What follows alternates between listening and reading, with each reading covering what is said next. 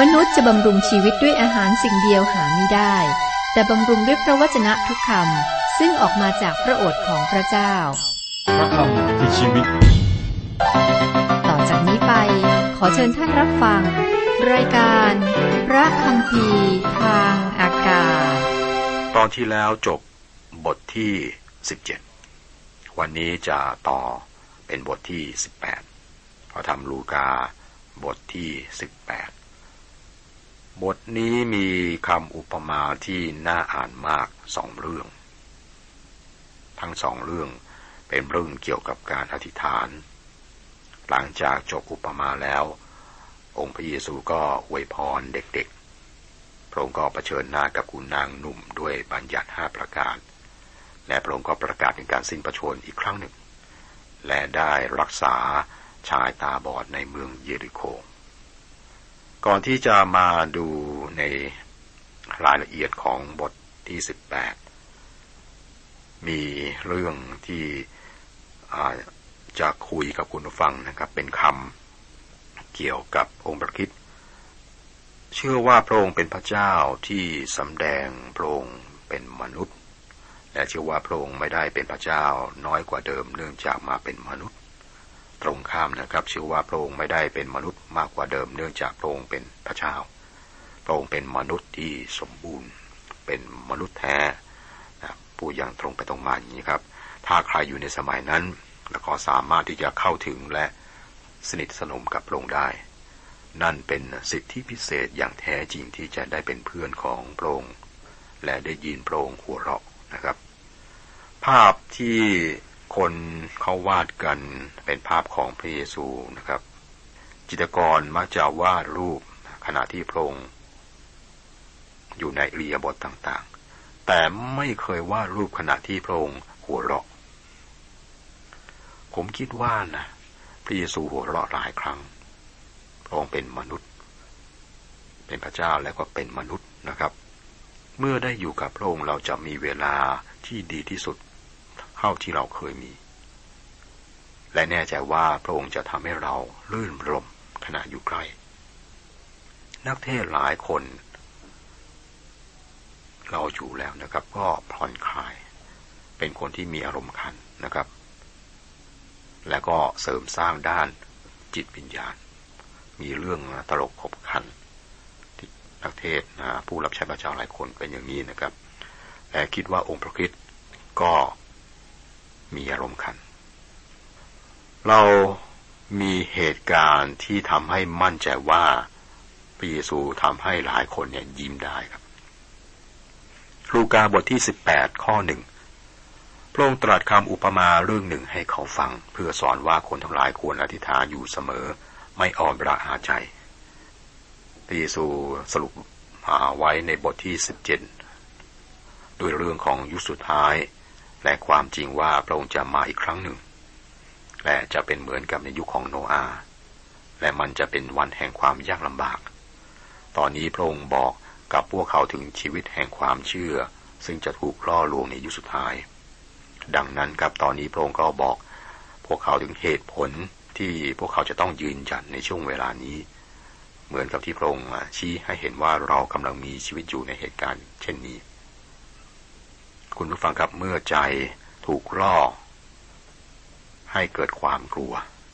สิ่งที่เราได้รับในอุปมาเรื่องแรกนี้คือ การขมักขม้นอธิษฐานโปรดสังเกตว่าพระองค์ใช้คำว่าพระองค์ตรัสอุปมาต่อพวกเขาในช่วงเวลานี้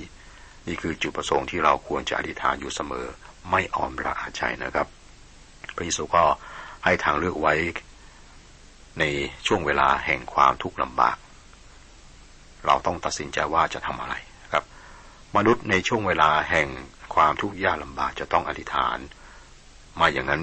ก็อ่อนละอาใจ มันเป็นสองทางเลือกนะครับ ช่วงเวลาที่มีความทุกข์หรือทุกข์ยากลำบากในการดำเนินชีวิต อ่อนละอาใจหรือว่าจะอธิษฐาน ถ้าไม่เป็นช่วงเวลาแห่งความกลัว ก็เป็นช่วงเวลาแห่งความเชื่อศรัทธาอาจารย์เปโลก็มีความคิดเช่นเดียวกันนี้ แต่เขียนแตกต่างกันเล็กน้อย ในพระธรรมหนึ่งเทสโลนิกาบทที่ห้าข้อสิบเจ็ดบอกว่า จงอธิษฐานอย่างสม่ำเสมอแต่นี้ไม่ได้หมายความว่าเราจะต้องเข้าร่วมประชุมการอธิษฐานทั้งวันทั้งคืนอย่างนั้น ไม่ใช่อย่างนั้นนะครับ การอธิษฐานนี้ครับ เป็นทัศนคติหลักของชีวิต เป็นมากกว่าคำพูดที่ออกมาจากปากจำไว้ครับอาจารย์โปโลบอกถึงชาวโรมันว่า เพราะเราไม่รู้ว่าเราควร จะอธิษฐานขอสิ่งใดอย่างไร แต่พระมิญญาทรงช่วยขอแทนเราในเมื่อเราค้ำครวญอธิษฐานไม่เป็นคำจากประธรรมโรมบทที่8ข้อ26 คือพวกเขาไม่สามารถอธิษฐานออกมาเป็นคำพูดได้ หลายครั้งเราก็ไม่มีคำที่จะอธิษฐาน แต่เรากำลังอธิษฐานอยู่ไม่มากก็น้อย และทั้งชีวิต ที่อยู่เบื้องหลังคำพูดนั้นเป็นสิ่งที่เราพูดออกมา เป็นคำอธิษฐานที่มี ประสิทธิภาพนะครับ มีนักเทศท่านหนึ่งมักใช้อามักใช้ถ้อยคำแปลกๆ อย่างเช่น บอกว่าเมื่อท่านอธิษฐานเผื่องานเกี่ยวข้าว ท่านต้องบอกเอเมนพร้อมกับเคียวเกี่ยวข้าว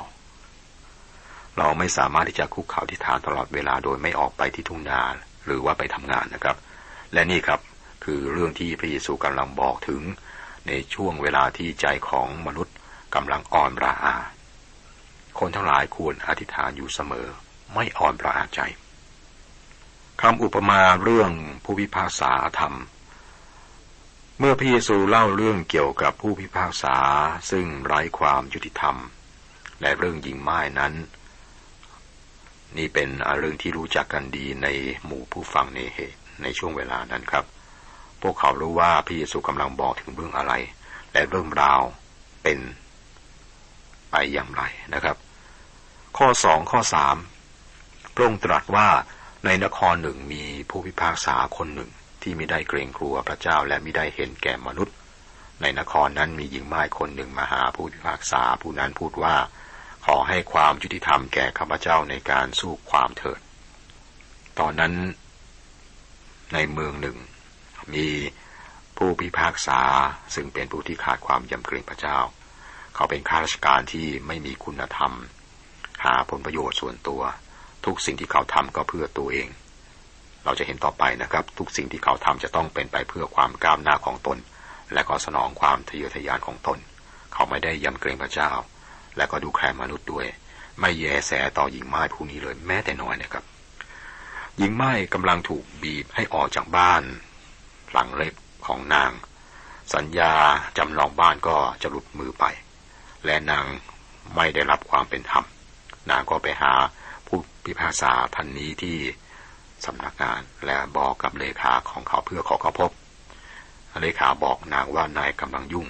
ถ้ามีเรื่องร้องทุกข์อะไรก็บอก หรือเขียนเรื่องเอาไว้ก็ได้ครับ ดังนั้นหญิงมาจึงบอกว่าฉันเป็นจิงม้ายากจนคนแค้น อยู่นอกเมือง และกำลังจะเสียบ้านไป ฉันไม่ได้รับความยุติธรรม และต้องการร้องเรียนท่านผู้พิพากษาเลขาก็เข้าไปห้องทำงานของผู้พิพากษาแล้วก็บอกว่ามีมีหญิงไม้อยู่ข้างนอก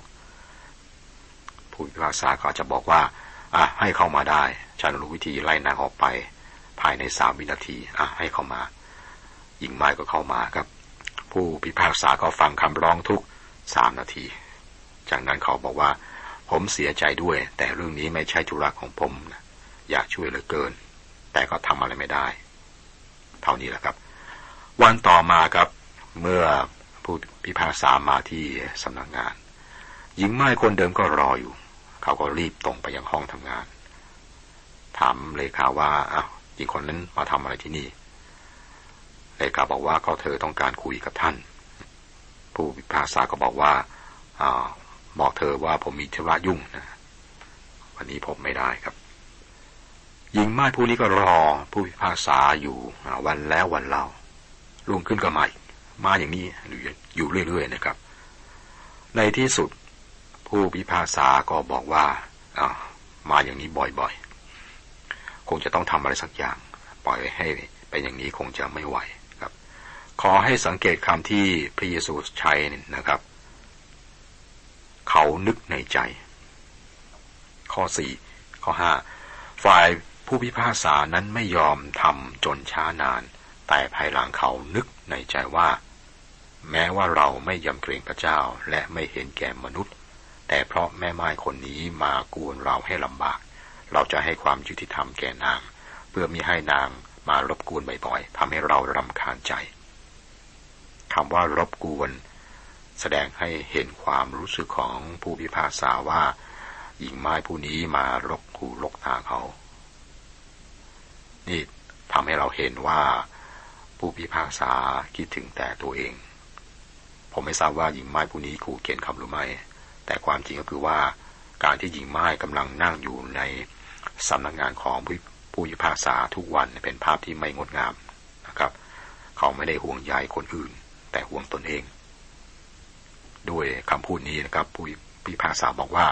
เราจะให้ความยุติธรรมแก่นาง เพื่อมิให้นางมารบกวนบ่อย ๆ ให้เราลำคาญใจก็ให้คนพาหญิงไม้เข้ามา ตอนนี้เขาก็บอกกับหญิงไม้ว่า ฉันจะใช้กฎหมายคุ้มครองเจ้า นี่เป็นอุปมานะครับ ข้อหกข้อเจ็ดและองค์พระผู้เป็นเจ้าตรัสว่าจงฟังคำที่ผู้วิพากษาธรรมนี้ได้พูด พระเจ้าจะไม่ทรงประทานความยุติธรรมแก่คนที่พระองค์ได้ทรงเลือกไว้ ผู้ร้องถึงพระองค์ทั้งกลางวันกลางคืนหรือ พระองค์จะอดพระทัยไว้ช้านานหรือ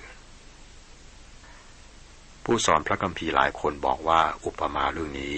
สอนถึงคุณค่าของการอธิษฐานแบบพูดไม่หยุดทั้งวันทั้งคืน นี่ผมก็ไม่อยากจะขัดแย้งกับความคิดเห็นอย่างนี้นะครับ แต่ว่าตามความคิดของผมนั้น อุปมานี้สอนเรื่องการยืนหยัดอธิษฐาน ให้พระเจ้าฟัง คำร้องทูล ถ้าเราอธิษฐานนานเพียงพอ นี่เป็นคำอุปมาให้เห็นความตรงกันข้าม ไม่ใช่การเปรียบเทียบคำอุปมาเป็นเรื่องราวที่พระเยซูใช้เพื่อสำแดงความจริงนะครับคำว่าคำอุปมา มาจากคำกรีกสองคำซึ่งแปลได้ว่าข้างและขว้าง อุปมาในภาษากรีกที่ใช้เขียนประกัมพีน มาจากคำสองคำแปลว่า ข้างและขว้างขว้างออกไปอย่างนั้นนะครับ อุปมานี้ให้เห็นถึงบางสิ่งที่คว้างออกไปข้างๆ อีกสิ่งหนึ่งเพื่อบอกความหมายบางอย่าง ตัวอย่างเช่น เราโยนหลอดได้ไปข้างโต๊ะ เป็นคำอุปมาเรื่องของโต๊ะ เพื่อบอกเราว่าโต๊ะนั้นมีความสูงเท่าใด อุปมาเป็นเรื่องราวที่พระเยซูเล่าเพื่อแสดงให้เห็นความจริงฝ่ายวิญญาณ พระองค์สามารถทำได้สองอย่างสองวิธี คือหนึ่งโดยการเปรียบเทียบ และสองทำให้ตรงกันข้าม เมื่อพระองค์บอกว่าเมื่อเจ้าเข้ามาเฝ้าพระเจ้าด้วยคำอธิษฐาน เจ้าคิดว่าพระเจ้าเป็นผู้พิพากษาที่อายุติธรรมหรือ เมื่อเจ้าเข้ามาหาพระเจ้า เจ้าคิดว่าพระองค์เป็นข้าราชการทำงานแบบเช้าชามเย็นชามอย่างนั้นหรือเจ้าคิดว่าพระเจ้ากระทำสิ่งต่างๆ เพราะไม่อยากให้เราทำความลำบากให้พระองค์หรือ ถ้าคำตอบคือใช่ ท่านผิดแล้ว พระเจ้าไม่ได้เป็นอย่างอุปมาเรื่อง ผู้พิพากษาอาธรรมนี้ ถ้าหากว่าผู้พิพากษาอาธรรม รับฟังหญิงไม้เพราะว่านางมาพบเขาทุกวัน เหตุใดเราจึงรู้สึกท้อใจในการอธิษฐานกับพระเจ้าผู้ซึ่งไม่ได้เป็นแบบ ผู้พิพากษาธรรมที่พระเยซูยกอุปมานี้มานะครับ ตรงข้ามนะครับ องค์พระผู้เป็นเจ้าเนี่ยประสงค์ที่จะฟังและตอบคำอธิษฐานของเราทำไมคนจึงท้อถอยท้อใจ หรือรู้สึกอ่อนล้าในการอธิษฐาน เราไม่ทราบหรือครับว่าพระเจ้าไม่ได้เป็นแบบที่พระเยซูยกอุปมานี้มา และเราก็ไม่จำเป็นจะต้องอหมอบคลานเข้าฟ้าพระเจ้า รือทำอะไรก็ได้ที่ให้พระเจ้าพอวัไทยพระองค์ต้องการทำสิ่งต่างๆ เนี่ย เพื่อช่วยเรา นี่ถ้าเรามีทัศนคติแบบนี้ครับ ชีวิตแห่งการอธิษฐานก็จะเปลี่ยนแปลงไป เราจะอธิษฐานกับพระเจ้า รู้ว่าพระองค์ประสงค์จะรับฟัง และเราจำเป็นจะต้องยึดมั่นนะครับ พระเจ้า นั้น มีท่าทีที่ตรงข้ามกับอุปมาเรื่อง ผู้พิพากษาอาธรรม